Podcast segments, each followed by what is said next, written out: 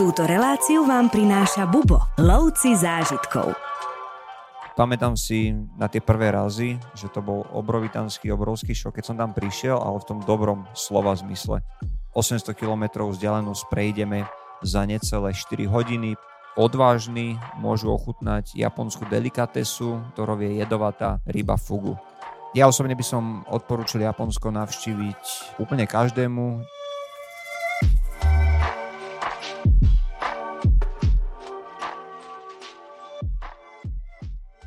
Dnes sa budeme rozprávať o jednej z najobľúbenejších a najnavštevovanejších krajín, do ktorej my v Bubo chodíme už od roku 2004 a tou krajinou je Japonsko. Dnes tu vedľa mňa sedí môj kolega Martin Šimko, ktorý bol v Japonsku veľakrát, odsprevádzal tu desiatky zájazdov a v Japonsku je, dá sa povedať, ako doma. Vítaj Martin.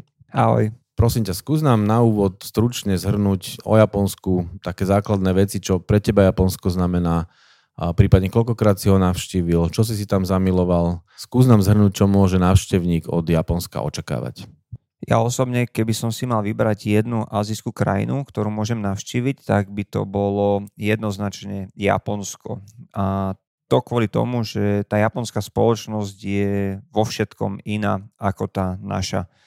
A Japonci sa dajú opísať ako sebavedomý a tvrdo pracujúci národ, a ako bonus je ešte aj ich jedinečná a dlhotrvajúca izolovaná kultúra. A my v Japonsku na našom zájazde budeme prechádzať miestami, kde sa stretávajú ultra moderné veci a s tisícročnými tradíciami a, a tento mix im perfektne funguje. Takisto sa zoznámime s japonskou presnosťou a ich citom pre detail. Ja sám som Japonsko odsprevádzal za posledných 6 rokov viac ako 20 krát. Pamätám si na tie prvé razy, že to bol obrovitanský obrovský šok, keď som tam prišiel, ale v tom dobrom slova zmysle. Že presne tak, ako som to opísal pred chvíľku, toto môžete v Japonsku čakať. Skúsme si teda na úvod povedať, ako sa do Japonska dostaneme, respektíve povedz nám nejaké naše preferované spojenie, ako dlho sa tam letí, Prípadne môžeš niečo spomenúť o vízach, či cestovateľ zo Slovenska Česka potrebuje víza na vstup do Japonska. Naše preferované spojenia sú najčastejšie z KLM, z Air France, Swiss, Lufthansa a Emirates. Posledný menovaný Emirates, ten let trvá mm, z Viedne do Dubaja 6 hodín, ďalej z Dubaja do Tokia 10 hodín. Keby ste leteli z KLM, tak letíte v protismere, najskôr do Amsterdamu, kde vám let zabere necelé dve hodiny a z Amsterdamu potom preletíte uh, tou severnou časťou, severnou pologulou uh, z Amsterdamu do Tokia a tento let zaberie 11 hodín. No a naspäť na konci zájazdu sa potom letí najčastejšie z Air France, z Osaky cez Paríž do Viedne. Čo sa týka víz, tak na cestu do Japonska je potrebný cestovný pas, či už slovenský alebo český. No a musí byť tento pas platný ešte minimálne 6 mesiacov po návrate zo zájazdu domov a musí mať aspoň dve voľné strany. Do Japonska slovenskí ani českí občania nepotrebujú vybavovať víza dopredu a víza dostanete až po prílete na letisko do Tokia. Skôr než teda pristaneme, sme teraz v lietadle a ja sa ťa chcem opýtať, ako by si ma navnadil na Japonsko, respektíve na čo sa mám pripraviť, čo všetko uvidíme na našej ceste, čo zažijeme. Vieš nám vypichnúť také body, na ktoré sa môže návštevník Japonska tešiť? Ako si už hovoril na začiatku, Luboš začal písať bubohistóriu v Japonsku už v roku 2004. No a práve vďaka tejto dlhej histórii je dnešný celý program dotiahnutý do posledného detailu. Ako príklad ti môžem dať, keď prieš do Japonska, tak chod sa pozrieť napríklad na vyhliadku Tokia cez deň a potom sa vrať v noci a sám uvidíš ten obrovský rozdiel. No a my presne vieme, kde, kedy a o koľke máme byť tak, aby si si daný moment vychutnal najviac, ako sa dá. No a presne takýchto vychytávok my na tom zajazde máme niekoľko pripravených na každý deň. Vo všeobecnosti ale tie zaujímavé miesta, alebo čo je teda zaujímavé na Japonsku, tak je ten mix moderných vecí ktoré sú kombinácii s tou krásnou históriou, veľmi zaujímavá japonská kultúra, na ktorú navezuje ich národné náboženstvo, ktoré je šintoizmus. Vyskúšame tu naozaj, hádam, všetky možnosti prepravy. Veľmi vás bude fascinovať čistota, či už samotných aut, ktoré behajú po cestách, alebo poriadku, ktorý budeme vidieť v uliciach Japonska No a v neposlednom rade je to aj perfektné jedlo. Čo sa týka tých zaujímavých miest vo všeobecnosti v Japonsku, tak je tam krásny kontrast medzi moderným Japonskom a historickým Japonskom. Takisto vás bude veľmi fascinovať ich kultúra, ktorá je úzko spätá s ich národným náboženstvom šintoizmom, na ktoré sa zasa viažu ich šintoistické svetine, pred ktorými boli ešte buddhistické chrámy. V Japonsku vyskúšame, trúfam si povedať, že naozaj takmer všetky dopravné prostriedky, kde zažijeme rôzne zážitky. Fascinovať vás môže čistota, ktorú vidíme na každom kúte, či už v uliciach alebo v japonských bytoch a hoteloch. A v neposlednom rade je to perfektná japonská gastronomia. Naznačil si čistotu hotelov. Môžeme sa teraz e, prípadne chvíľku baviť o ubytovaní, keďže za chvíľku pristávame. Ja už sa na Japonsko teším podľa toho, čo si rozprával. A z letiska budeme mať teda transfer na hotel. Ako vyzerá ubytovanie v tejto krajine? Prípadne môžeš spomenúť, ako samotní Japonci bývajú, čo tam môžeme očakávať od e, ubytovania. My najčastejšie spávame v tradičných e, japonských hotelových sieťach. Sú to všetko troj až štvor hviezdičkové hotely s kvalitnými raňajkami v cene zájazdu. Ide naozaj o krásne hotely, kde si Japonci dávajú záležať na tom, aby týmto izbám naozaj nič nechýbalo.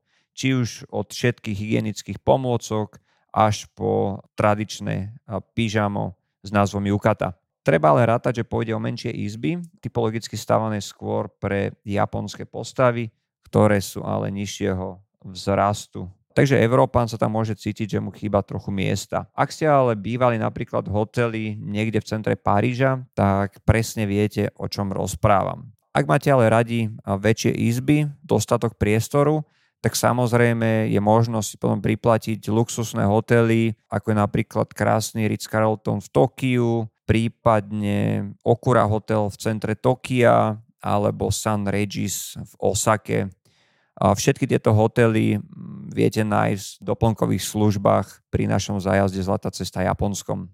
Spomenul si aj japonské raňajky. Ja sa priznám, že keď som tam bol prvé razy v Japonsku, tak som im až tak nevenoval pozornosť, ale neskôr som ochutnal ráno misopolievku a tak mi zachutila a tak mi dobre urobila, že odtedy si ju dávam každé ráno, keď som v Japonsku.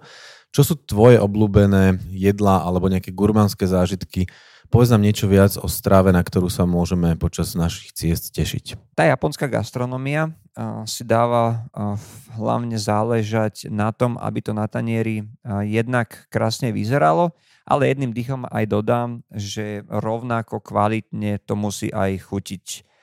Dobrým príkladom je kajseky, ide o viac chodovú večeru, kde v každom tanieriku vidíte naozaj kus japonskej zručnosti, techniky prípravy ich jedla. Čo sa týka tých japonských špecialít, tak vždy ich ochutnáme podľa danej lokality. To znamená, že keď sme napríklad na ostrove Miyajima, tak ochutnáme ústrice, ktoré sú v tejto oblasti najlepšie. K tomu si môžeme dať dezert, pohankovú rýžovú pochuťku momiji, ktorá opäť v tejto oblasti najchudnejšia. Nevynecháme ale samozrejme ani tie tradičné japonské jedla, ktoré môžeme poznať už aj zo Slovenska, ako je napríklad ramen, sushi, gyoza, s tým, že všetky tieto jedla sú ale v Japonsku povýšené na ďalšiu úroveň. Takže je to niečo ich tradičné a preto to najlepšie chutí práve v Japonsku. Napríklad v Osake odvážni môžu ochutnať japonskú delikatesu, ktorou je jedovatá ryba fugu. Samozrejme, túto rybu môžu pripravať iba skúsení kuchári, ktorí majú na to certifikát, takže je tam naozaj šanca, že sa otrávite menšia ako jedno promile. No a milovníci stejkov nemôžu z Japonska rozhodne odletieť bez ochutnávky špeciálneho hovedzieho dobytka s názvom Wagyu v Japonsku, konkrétne stejku Kobe. My odporúčame navštíviť reštaurácie, kde vám tento Kobe steak pripravujú vysokoškolení kuchári priamo pred vami a vy si tak z tejto reštaurácie môžete odniesť okrem gastronomického zážitku aj ten vizuálny. Keď bol niekto milovníkom aj cukroviniek, tak v Japonsku si tiež príde na svoje kvôli tomu, že si tu viete kúpiť zmrzlinu s rôznymi príchuťami, či už je to príchuť sake, alebo ty Martin, ty si mi hovoril, že ty miluješ zmrzlinu s príchuťou sezámu. A rovnako si viete kúpiť sladkosti s rôznymi príchuťami od zeleného čaju mače až po čili a kadejaké iné špeciálne príchute. A musím súhlasiť so všetkým, čo si povedal. Mám tam naozaj aj ja svoje obľúbené jedlá, ktoré nikdy nevynechám, keď som v Japonsku. Povedzme si teraz niečo skrátke o tom, ako sa ty treba zbalíš, alebo čo by si cestovateľ nemal zabudnúť pribaliť do batožiny, čo si brať nemusí. Skús tak eh, povedať vlastné nejaké typy, triky, ako sa ty balíš do Japonska. Je tam pár vecí, ktoré by ste určite nemali nechať doma. Jednou z nich je adaptér, pretože v Japonsku sa využíva adaptér, ktorý poznáme pod názvom ako americký. Treba sa pripraviť na to, že elektrická sieť je pod napätím 100, teda 110 V. No a čo sa týka oblečenia, dôležité je si so sebou zobrať určite buď prší plášť, alebo nepremokavú bundu a nepremokavú obu. Tá obu musí byť zároveň aj kvalitná, pretože ide o poznávací zájazd a to znamená, že vo veľkomestách ako je Tokio, Kyoto, Osaka, ale aj Hiroshima nakráčame pomerne dosť kilometrov. Rady na cesty, prehliadky miest a cestovateľské blogy z pera najcestovanejších Slovákov. Každý deň nový blog nájdeš v cestovateľskom denníku Bubo. Klikni na bubo.sk lomeno blog. Spomínal si nepremokavé veci, znamená to, že tu môžeme očakávať nejaké prehánky, alebo ako to počasie vo všeobecnosti vyzerá v krajine. My ju navštevujeme počas celého roka, presúvame sa celým ostrovom Honšu, tak skús niečo povedať aj o počasí a o tom, či tu naozaj hrozia nejaké dažďa, alebo či je to len výnimočná záležitosť. Skús nám približiť počasie v Japonsku. Počasie v Japonsku môže byť premenlivé vzhľadom k tomu, že ide o ostrovnú krajinu.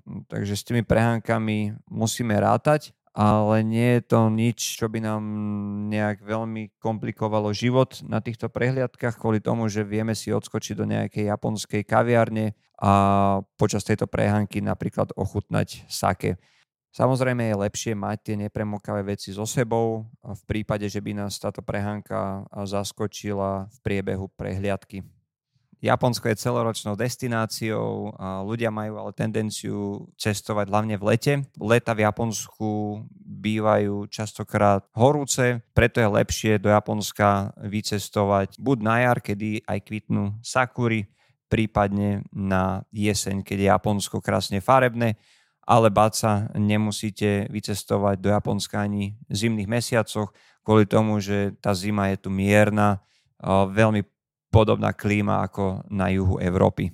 V úvode si spomínal, že vyskúšame všetky druhy dopravy, tak nám teraz skús niečo povedať o tom, aké dopravné prostriedky využijeme a čo zažijeme v tomto smere v Japonsku.